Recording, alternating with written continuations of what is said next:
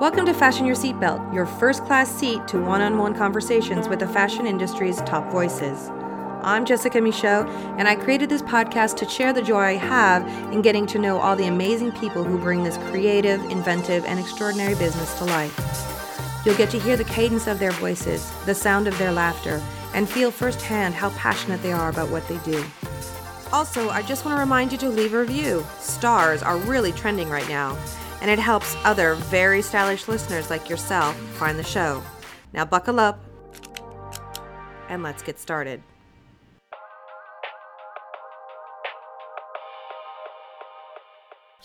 I think few people in the fashion industry would argue with me if I said that Sarah Sozzani Maino is one of the hardest working women in fashion. Sarah is the head of Vogue Talents and Italian Vogue's deputy editor for special fashion projects. And pretty much no matter where I am in the world or what event I'm attending, I invariably seem to spot Sarah. There she is with her lion's mane of black hair, her monochrome, usually black attire, and her practical footwear which is a must since she's in constant motion. I see her working the room wherever she is, making sure to say hello to everyone, and she's always giving kind words of support and encouragement to the young designers who are endlessly seeking her out, and she is forever crisscrossing the globe on the hunt to discover new talents to celebrate within the pages of Italian Vogue and Vogue Talents. Sara grew up surrounded by strong women passionate about fashion. Both her mother, Carla Sozzani, who founded the famed fashion concept store 10 Corso Como in Milan, and her aunt, Franca Sozzani, the iconic editor in chief of Italian Vogue from 1988 until her death in 2016, showed Sarah what a strong work ethic can achieve and how powerful and transformative fashion can be on a global scale. Initially, growing up, Sarah didn't have a particular interest in fashion and then she ended up working when she was just out of school at the newly opened 10 Corso Como before getting a job as an intern in 1994 at Italian Vogue. Over the years, she worked her way up through the ranks of the magazine and found her own niche, that of supporting up and coming talents that she would bring to the attention of the rest of the editorial team. Not surprisingly, in 2009, Franca put Sarah in charge of the newly created Vogue Talents Project. It was Sarah's mission to unearth the future designer diamonds in the rough in the worlds of women's wear, menswear, accessories, and fashion photography. And let me just tell you, Sarah has quite an eye for spotting those that have what it takes to make it to the top of the fashion pyramid. Designers like J.W. Anderson, Simone Rocha, Marco De Vincenzo, and Glenn Martens, just to name a very few, were clocked by Sarah very early on in their careers.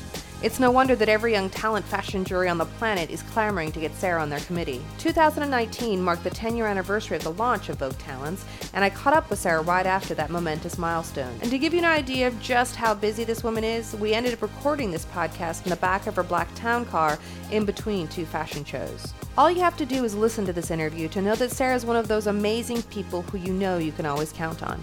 She wants everyone to be a success. And if she can help you get there, she will pull out all the stops to make it happen.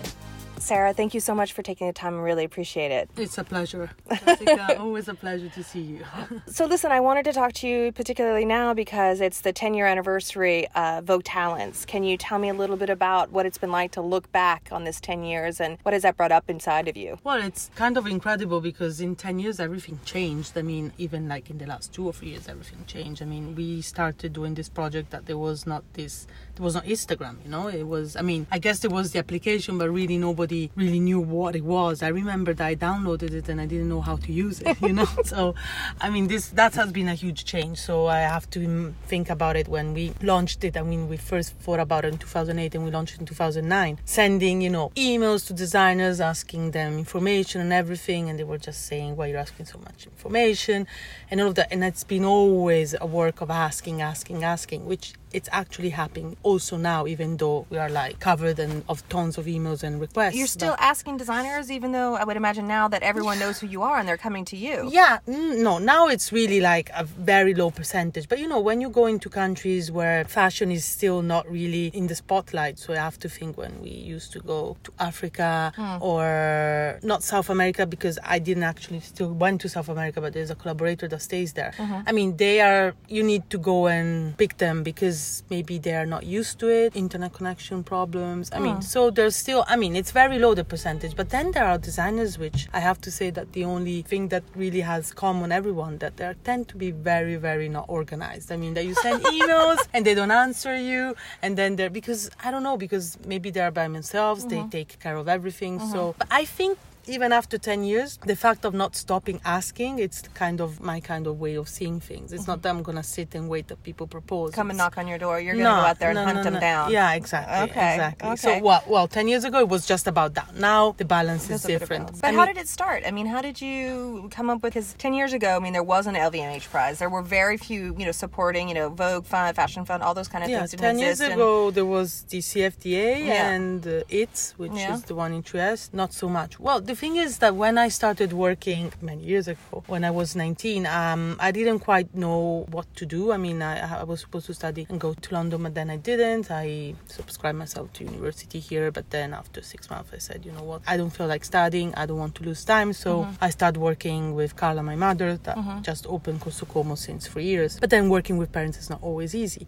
so the most simple question came to my mother and said, well, Aunt Franca, she works for a magazine, maybe Mm-hmm. she, She works for a help." Magazine. Well, Oh, this yeah. is yeah, this, is how But I saw it yeah, when I because was you're like 18. me. Yeah, right. Because you're like me. You did not come to fashion. I studied political science. I had no interest in fashion No, whatsoever. but I mean, I was born in a fashion family, Yes. but I wasn't at 18. I was 18. I went to school and passed around and stayed with friends. I didn't even, when they asked me what your parents were doing, I said, oh yeah, my father is like industrial and my mother, she's a journalist. So really was like, I want to work. I don't want to lose time. And, Mm-hmm. and so that's how it started. And the door was open to me. So Mm-hmm. after, and the path was long and not easy. But after a while, when, you know, I assisted stylist, I've been stylist myself and I really like to scout because when you're assistant stylist, apart from, you know, shooting clothes that you need to put in as advertising, you have to research. And that's mm-hmm. what I really always liked doing about that. And so at a certain point, Who's on Next began, which was 2005, and Franca was always very keen in supporting the new generation. I mean, something came up to me natural because I used to go to trade fairs and showrooms when everyone went to shows. And I remember I had my digital camera doing pictures, and people, no, I don't want that you take pictures. And I always say, now they beg you to take a picture. so true. Yeah. And then I thought, you know, and we had this supplement of trends where Mm-hmm. obviously we had to put clients and everything, but I used to come back from Paris with loads of images to download. And then my deputy editor in chief at that time, Ariela Goggi, one day told me, but who are all these designers? I'm well, you know, it's research so that, you know, the trend enclosure comes a little bit more interesting. Yeah. And then we were having a talk with Franca, and I was just always thinking, well, I had an open door because I had an open door for many reasons. Yes. And I always thought about what what about all those the new generation, those talents that nobody has an open door. So Franca says, but why don't we do more for these people? Just let's do a supplement. And mm-hmm. I said, yeah, I would love to. And I, and I said, let's call it Vogue Talents, and that's how it began. I'm gonna ask for all of the young designers out there. Can you talk a little bit about um, your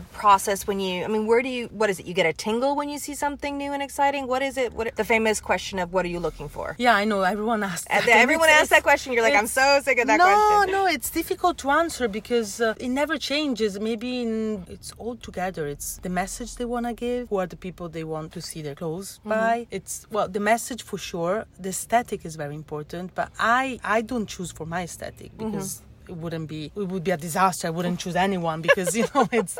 I have a very precise aesthetic. So it's also for me it was also learning to to see things which maybe it's not my way of seeing things, but I see that maybe that this designer has something. And uh, so what I search is for sure they have to have a strong message and the aesthetic is important because I think that when designers show you, you know, your lookbook and they don't have the opportunity to show your work physically, the lookbook is what talks. So it's funny because I chose even designers where the lookbook you couldn't really understand anything, but you see something. And I always tell them, I'm not saying to do pictures with a white background, but don't even think about doing, I don't know, a Kubrick movie, very mental, which nobody understands because you have to speak to people which you, you're never going to meet probably, mm-hmm. but throughout your images, they're going to know you. So that's very important. And obviously the quality, the designer itself, how he or she is as a person, it's also, it's, it's really all together. Obviously it's the message they want to give, especially right now, which, I mean, we have enough brands. We don't know, We don't need any more more. brands. So right now it's very important. I have to think about like Thebe that just won the LVMH prize. I invited him in Milan last year. Mm-hmm. It was the first time he went out of his country and uh, he had messages to give.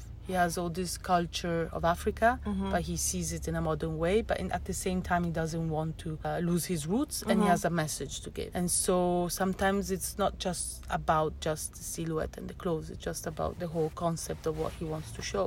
Well, tell me about that because you travel the world and you have a team that travels the world. Is there a geographical location where you're just seeing talent just bubbling up now you've never seen before or Well, something that's- exciting you? That's like you know trends that goes up and downs, Mm. and that's the same as countries. I mean, when we started going to Georgia, before even uh, Demna and Gosha came out, Mm-hmm.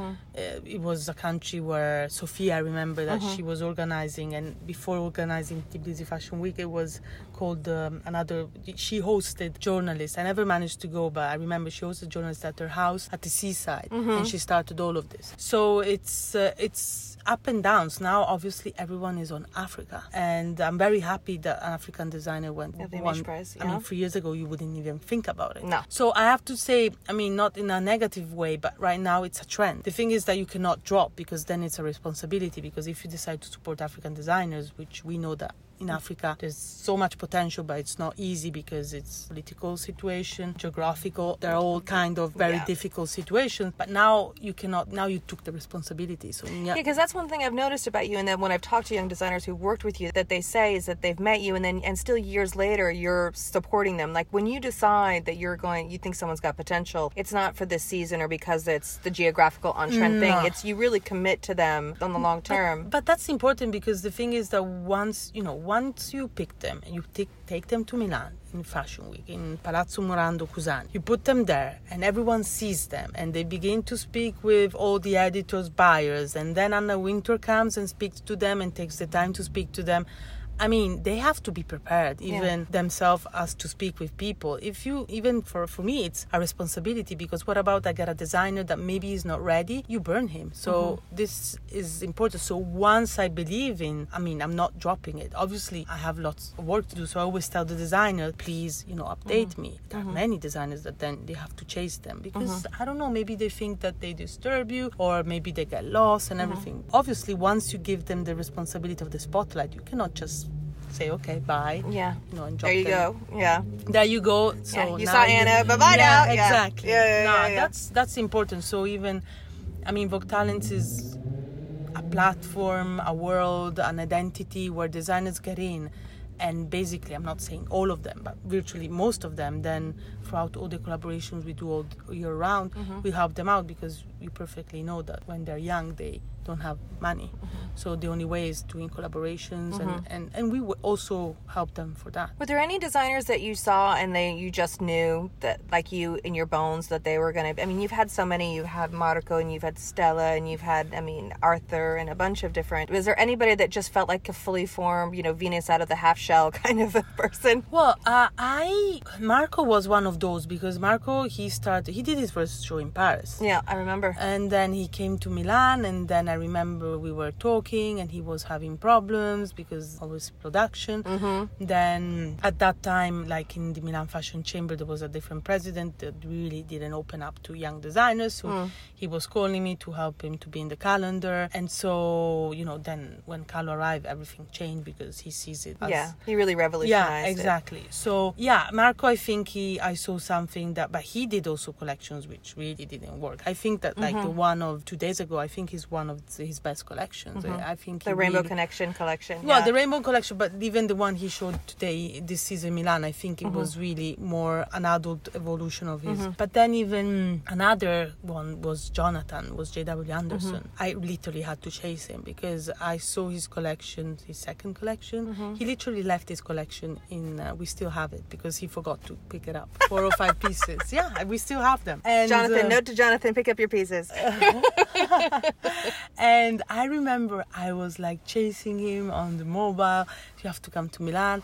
And then he comes to Milan like with six pieces. I said, Where's the rest of the collection? Ah, no, because uh, I didn't understand and everything. And Oh so, yeah.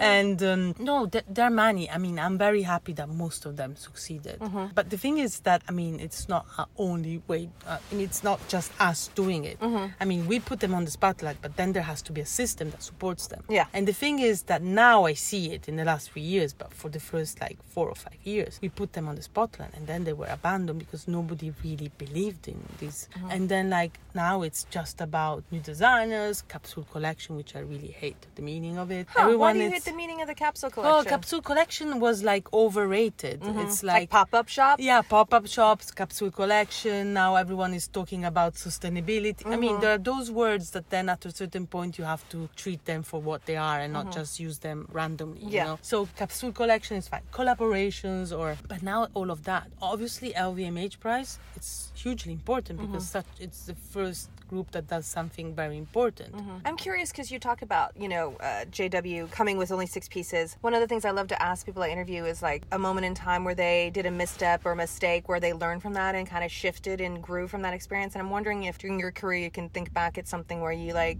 ugh, this was a bad decision and then I moved on from that and became and really shifted what I did or my perspective or something like that. Does something come to mind? Well, bad decisions, no, I think, but probably there was a certain moment that I was like not stressed, but that I had to show that everything was always of high quality. There was hmm. a certain point of not of pressure, but was like, now, well, now this is becoming huge, so people are expecting always much better. But, but then I said, what does this mean? I mean, it's not that we have, it's not about the quantity, it's about the quality. So, I mean, I learned a lot. I learned a lot of not getting designers immediately and mm-hmm. wait and not burn them because mm-hmm. there's been a few that maybe they were not ready mm-hmm. and maybe I was mistaken because I thought that they were ready and they weren't and maybe they lost a little bit the chance even mm. though then life is you know mm-hmm. difficult for everyone Do you think that designers should do something like Susie always said to me that you know she always recommended that designers go and work at big houses and not launch a brand like that, that make your mistakes at the cost of somebody else. Do you agree with that? Because it's all it's always about like I'm going to launch my own brand when I talk to these young designers. I, I do agree that they should do experience a big brand, small brand. They have to do the experience because they go out from school, they don't have any clue of how production, timing. Mm-hmm. So a big brand, a medium brand, a fast fashion brand, which much is not okay. But anyways, an experience there has to be because I knew designers that they launched it, then they say, okay, it's way too much. They Yeah. stop, and then they say, okay, I want to do some experience, and then mm-hmm. they come back and begin again. And you know, you go, you come back with a suitcase full of experiences, as mm-hmm. we say in mm-hmm. Italian. And um, yeah, it's it's very important. Even that nowadays, are there any rules? I mean, look at GCDS. Yeah. I mean, I was speaking to him yesterday, and it's interesting because he said, "I do what I like and see, and, and I'm not following the fashion. I don't have. I'm not a designer. I don't want to do fashion trends or anything. And this is a way of free spirit because, Yeah, no anyways, about whatever we don't like it or not. I mean, people on the street have GCDS socks and Yeah. t-shirts, you know. Yep. So and you can see him that he does it for fun. He's Mm-hmm. not stressed. He doesn't have to like have you know the market. yeah. I mean, th- th- that's the thing that you have to.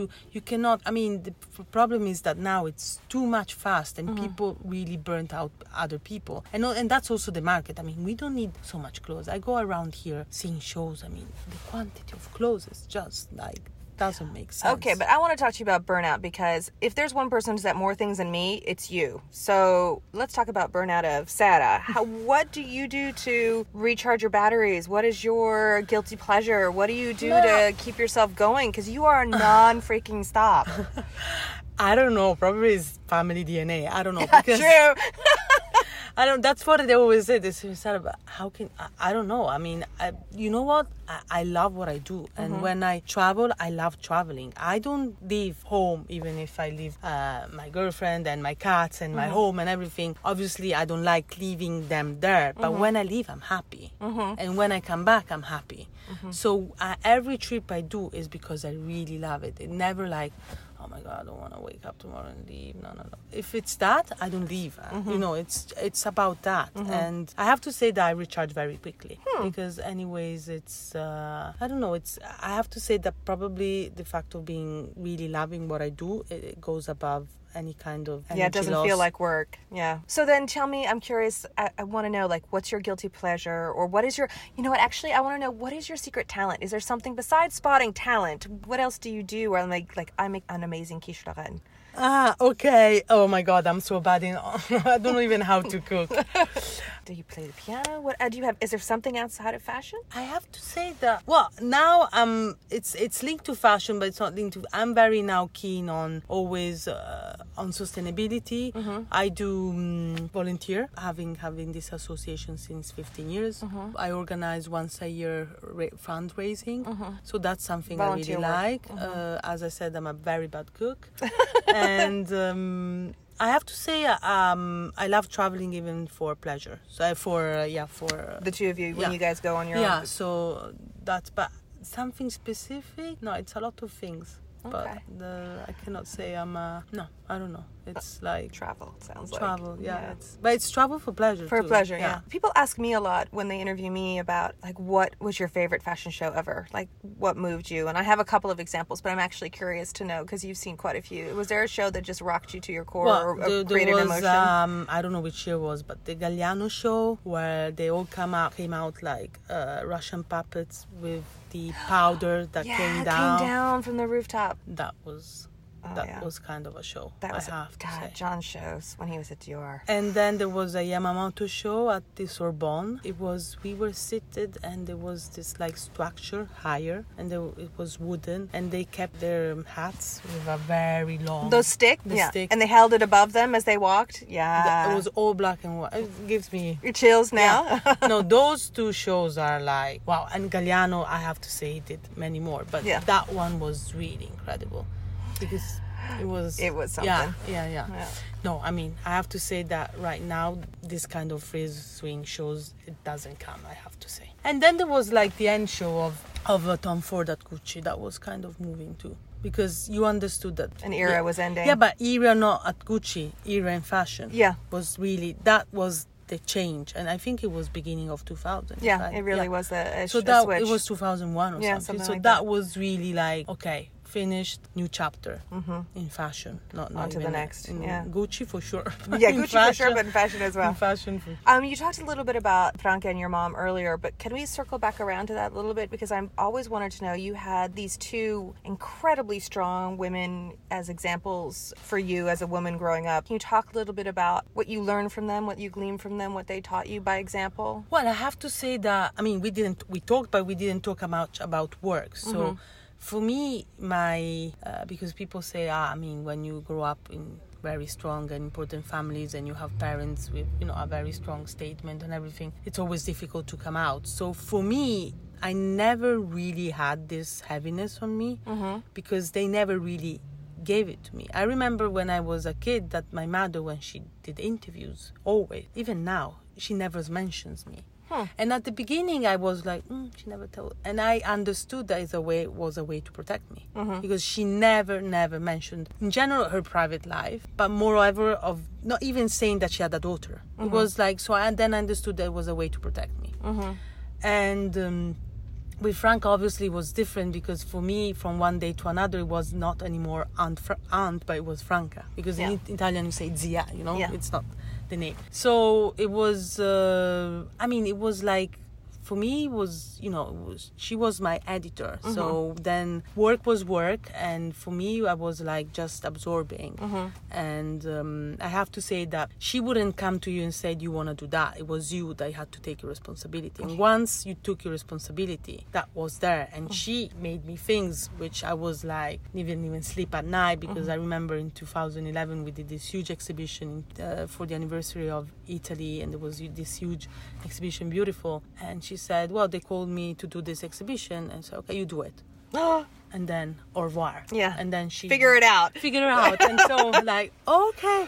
And that was a lot. But because then she understood that i was ready for responsibility. Mm-hmm. Mm-hmm. And so i mean even the fact of this of the vogue talents was about opening the doors. Because mm-hmm. for me at a certain point there was a wall in front of me because I was Italian Vogue. I was young. My editor in chief was known everywhere. Uh, the people that I worked with, Luca, Ariela, was, and I said, how the fuck I'm gonna get my space because it's gonna be. I mean, I don't want to become a stylist. So that's how I, you know, Vogue decided Talents to was do your Talents. exactly. your That way to make your way room. and you know even the fact of uh, i have double surname my first surname is sozzani i Yeah. never used it because Oh, that was my next question.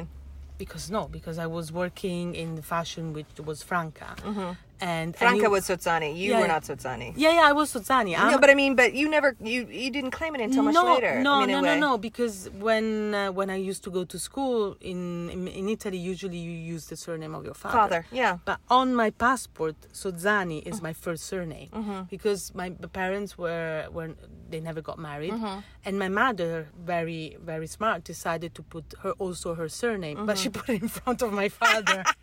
I think that says a lot too.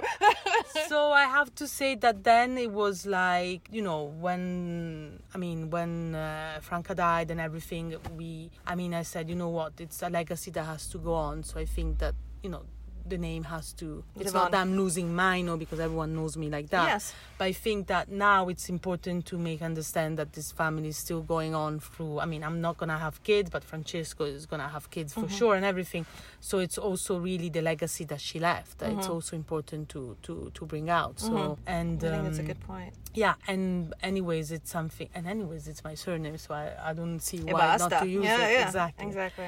All right, so that was one of my last big questions. So now I'm going to ask you the five generic fashion questions, and then we're going to get out of this really hot back seat of this car.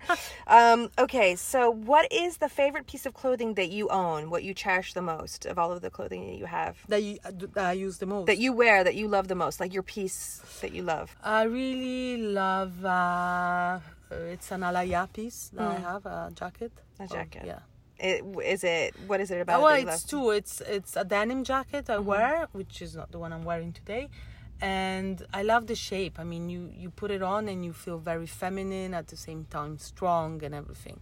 And the same thing, and no, and the other are the coats of Celine, when- mm-hmm. of Phoebe. You Phoebe know. Celine. Oh. Yeah. Oh, Because I feel very elegant, chic, and comfortable at the same time.